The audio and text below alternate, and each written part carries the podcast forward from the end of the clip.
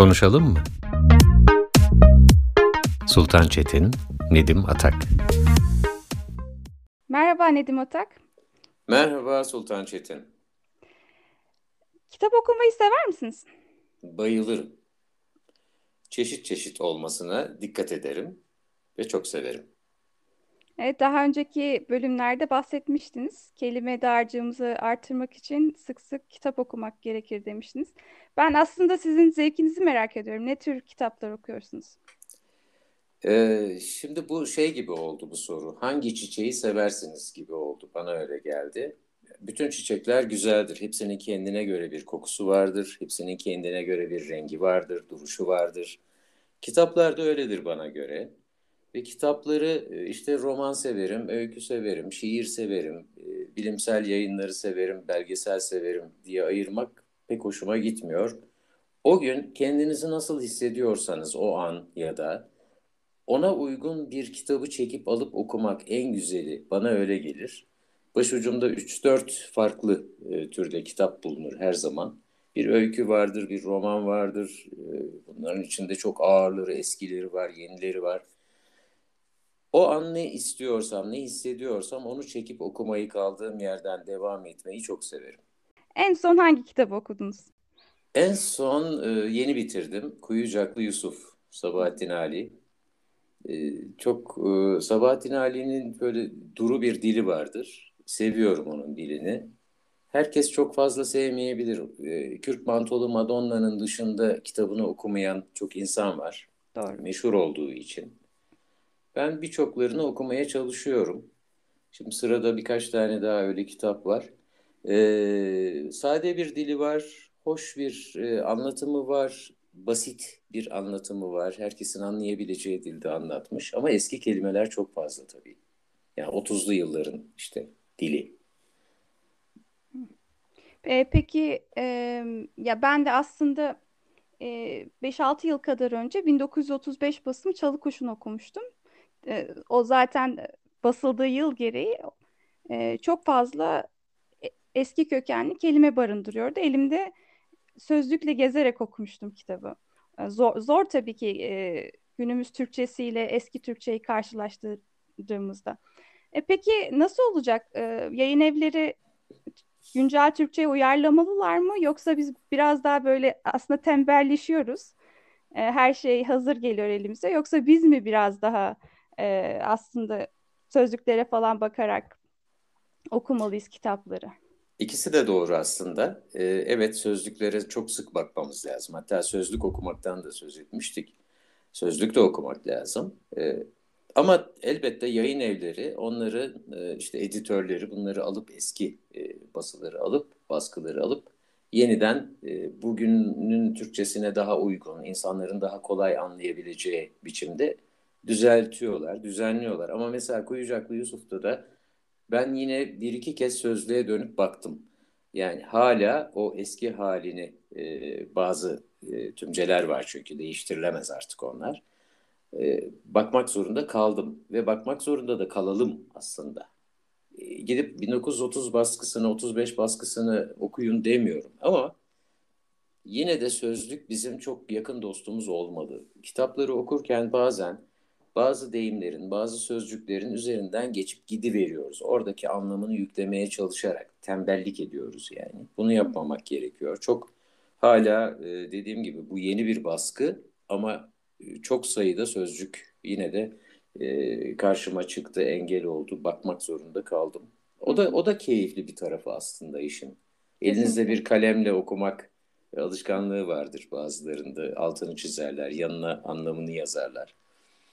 Evet evet bende de var. Hem e, Türkçe okuduğum kitaplarda var. Doğal olarak İngilizce ve Hollandaca okuduğum kitaplarda da hep not alarak okumak zorundayım. Yeni kelimeler öğreniyorum çünkü.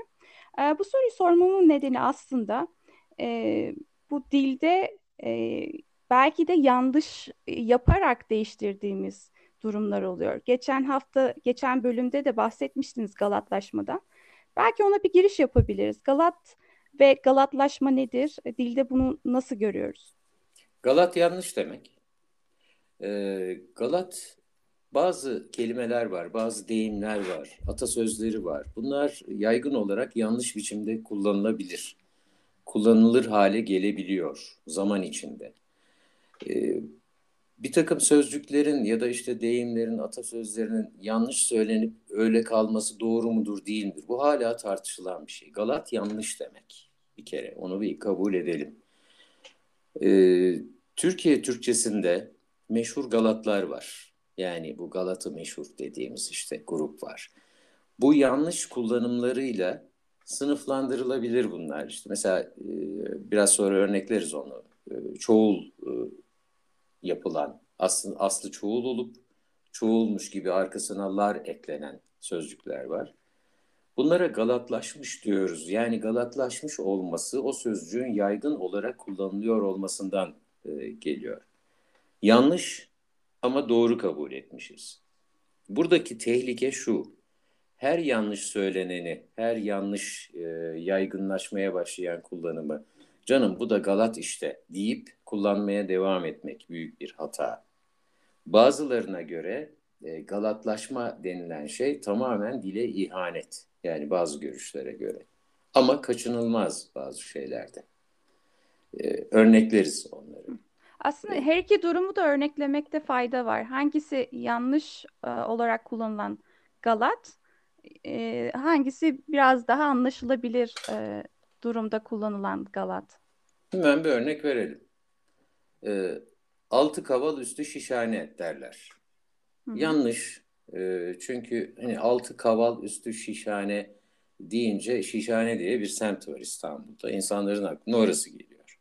Acaba oradan mı geliyor köken diye araştırıyor insanlar. Aslı altı kaval üstü şeşhane. Yani kaval e, diye adlandırılan içinde yiv olmayan e, bir şey var. E, silah namlusu var. Üst tarafını da şeşhane yani altı haneli işte e, gibi. Hmm. O anlamda oradan gelmiş altı kaval üstü şey. Hani altı üstü arkası önü birbirine benzemeyen şeyler için kullanırız bunu. E, bu bir Galat mıdır? E, bu bir e, Galat olarak artık kabul edilmiş midir? Birisi bunu söylediği zaman bunu doğru mu kabul edeceğiz? Hayır, yanlış bu. Yani e, daha böyle birçok deyimimiz var. Biz bunun aslına bakıp aslında aslından nasıl değişmiş ona e, dikkat etmemiz lazım. Örnekleyelim isterseniz. Mesela aidat sözcüğü. Aidat. Aidat aslında çoğuldur. Ama zaman içinde, bakın zaman içinde diyorum. Bu zaman isteyen bir şeydir. Çünkü dilin gelişiminde, dilin değişiminde zaman çok önemli. Böyle, böyle e, 50 yıl, 100 yıl, 150 yıl değiş, değişiyor, gelişiyor. Artık onu Aa, aidat yanlıştır zaten bu çoğuldur. Lar olmaz, aidatlar denmez diyemezsiniz artık. Ama aidatlar diye kullanıyoruz değil mi? Hı hı. Bu sözcük artık galatlaşmıştır işte. Bunu kabul edebiliriz. Onun aide tekili. Aidat sözcüğünün tekili aide. Şimdi aide kullanmıyoruz hiç. Yok. Ben evet ben Arapça. hiç duymadım. Evet, evet. Arapça bir sözcük. Onu almamışız zaten. Aidat olarak almışız. Çoğul olarak kullanılmış. İşte Osmanlı dönemi diyelim. Hı hı. Sonra lar eklemişiz. Aidatlar diye kullanıyoruz.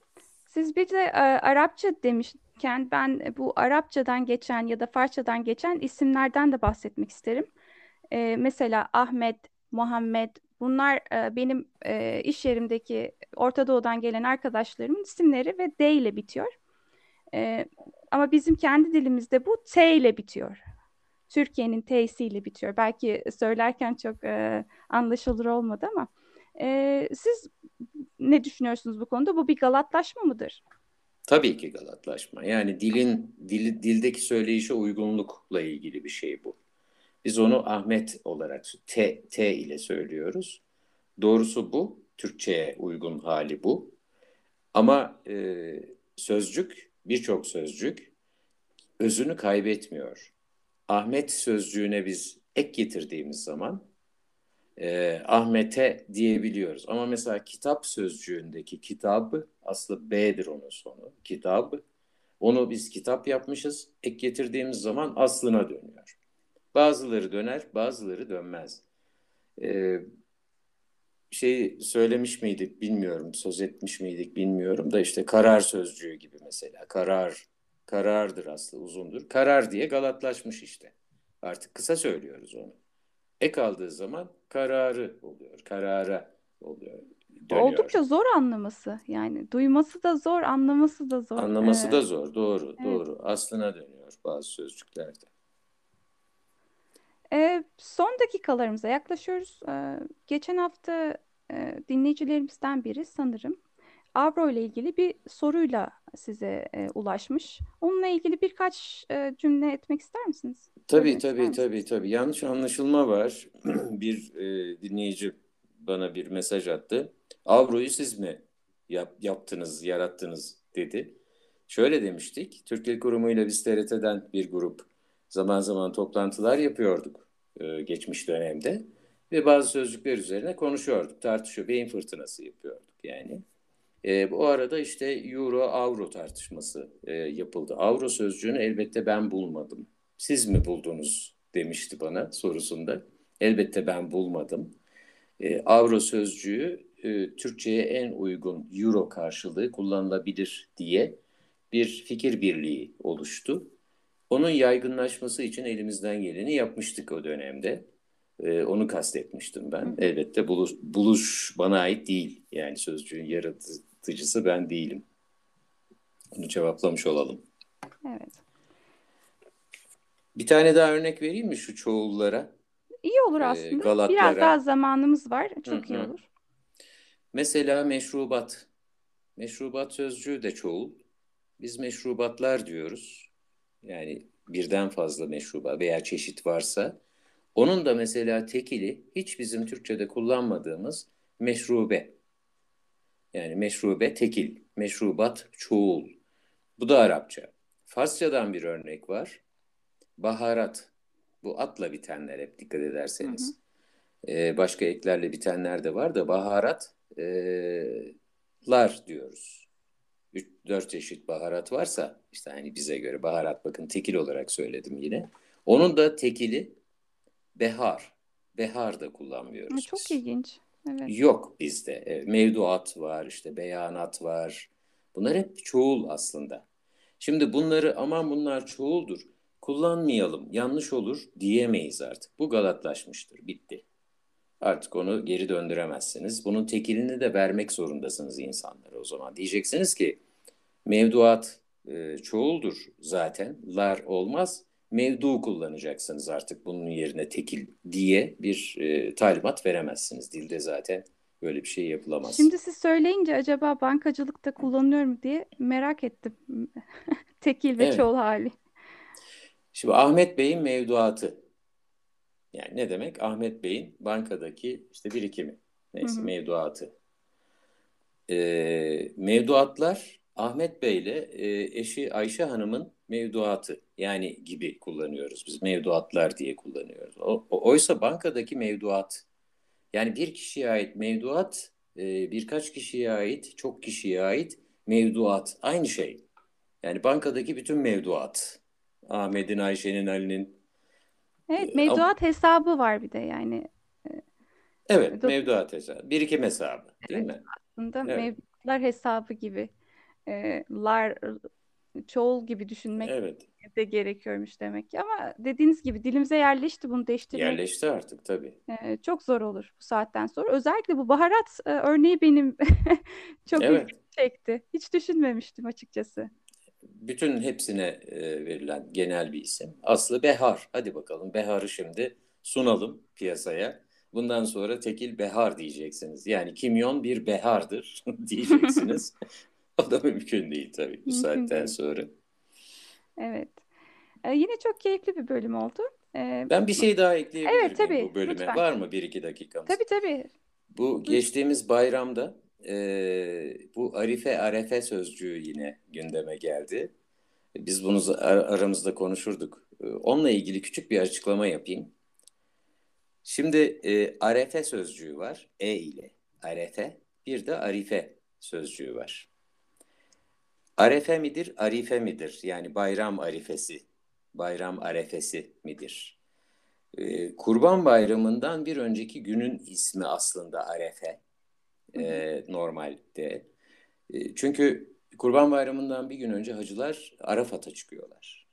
Yani oradan geliyor zaten. Arafat'tan geliyor. Arafat'ta Arefe'nin çoğulu. Arefe sözcüğünün çoğulu Arafat. E, Arafat Dağı'na da bir dönem hatta Arefe Dağı denirmiş. Şimdi Arefe sözcüğü oradan geliyor. Arife sözcüğü sıkça kullandığımız, doğru olarak da sıkça kullandığımız bayram öncesi gün Ereb kelimesi İbranice'den geliyor. E, gün batımı demek Arami dilinde. E, akşam ve akşam saatlerinde yapılan ibadeti anlatıyormuş Arife. E, bu da Arapçada bilme, bilgi anlamına gelen irfan kelimesine bağlanmış. İşte e, marif, e, itiraf, arif aslında bunlar hep aynı kökten geliyor. Dolayısıyla Arefe de doğru, Kurban Bayramı'nda daha doğru oluyor bu açıklamaya göre. Arife de doğru, hani Arife günü diyoruz ya. O da doğru, ikisi de doğru ama Arife yoğun olarak kullanılıyor. Evet. Bu açıklamayı da yapmak istedim. Haftaya dinleyicilerimizden gelen soruları yanıtlayacağız. Tamam, Ee, sorular günü. Evet, sorular günü yapacağız onu. Ee, daha da sorunuz varsa lütfen gönderin. E-mail adresimizi zaten e, bütün podcast'in altına iletiyorum. Konuşalim at protonmail.com Ee, Onun dışında beni tanıyanlar bana, Nedim e, Atağı tanıyanlar da Nedim Atağı da direkt mesaj atabilirler. Bir sonraki bölümde görüşmek üzere. Hoşçakalın. Konuşalım mı? Sultan Çetin, Nedim Atak.